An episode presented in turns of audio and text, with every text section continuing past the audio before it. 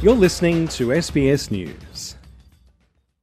Around one in seven women can expect to be diagnosed with breast cancer in their lifetime. For men, it's one in almost 700. Experts say early detection is vital.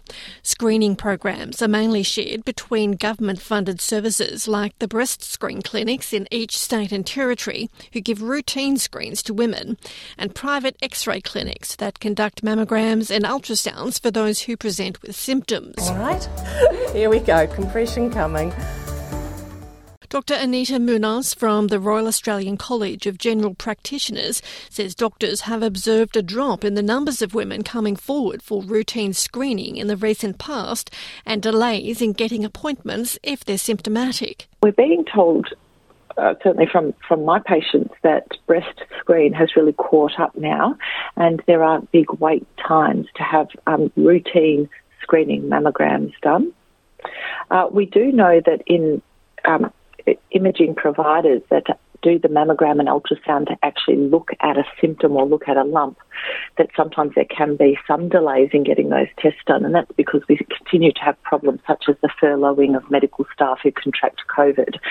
And so um, the, the system, the health system, continues to be affected. The statistics back up the anecdotal experiences, with data suggesting almost 140,000 fewer mammograms were performed in 2020 compared to 2019. COVID has been blamed for much of the decrease, impacting on the number of staff available to do the screenings and the willingness of women to venture out into healthcare settings.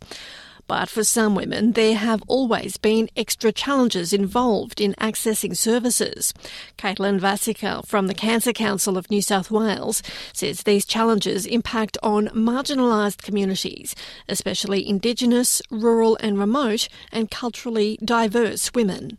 She says the council has been creating programs to address their disadvantage. And one really uh, great example of that is a program um, that we partnered on with the Cancer Institute New South Wales. Um, and that program kind of really involved facilitating um, culturally appropriate but also in language education sessions on cervical and breast screening. And so our this specific specific program um, targeted women of um, Cantonese uh, Mandarin and Korean speaking women um, and really kind of had a look at kind of what barriers they were facing when they're looking at, you know, specifically breast screening participation. There are also systemic issues at play, with general practice and the hospital and health system more broadly struggling to cope with increasing demand. In an interview with the ABC, Federal Health Minister Mark Butler has said part of the problem has been Medicare rebates have been frozen or subject to only modest indexation. He says a report recommending ways to reform Medicare is just about ready to be released. We're finalising the report now, which I expect to publish in the next couple of weeks, about the need for a truly 21st century Medicare system that reflects the disease profile of an older population, a population that has more complex chronic disease. Dr. Munoz says despite the challenges the Medicare system currently presents for GPs, they remain committed to their patients. I think that one of the, the best starting points to have a discussion about breast cancer is with your GP because by taking a history of a woman's health and her family's health, we can give a more bespoke um, estimation of risk and then give individualised advice on screening. We know that the risk of breast cancer um, is heavily influenced by age, um, and that's when we're talking about uh, average risk women. Um, there are some other uh, ways that we can guide women about their cancer risk by taking information about their health and the health of their family to give them a bit more sophisticated estimation of risk.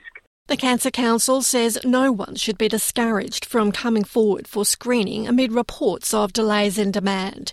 Caitlin Vasica says many women are eligible for screening and will get timely access. Screen New South Wales invites women aged 50 to 74, but you are actually eligible for screening prior to age 50. So you can have a mammogram and book in for mammograms from the age of 40. And she says early screening remains vital. You know, it's really important to do your self breast examinations, but cancer screening um, is so vitally important because it does detect. Um, you know, lumps and things like that when they are really small. And we know that treatments have much better outcomes when you do that. Deborah Groarke, SBS News.